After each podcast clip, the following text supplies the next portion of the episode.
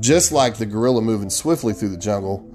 here at Gorilla in the Mist, we're going to give you a little bit of everything filter free, uh, takes on everything from politics to history, motorsports, sports in general, uh, anything current events related, all those things that will affect our day to day life as we move through a very transitional period in history. Uh, look forward to having you as, uh, as uh, an audience and uh, look forward to providing as much content as I can for you on a regular basis.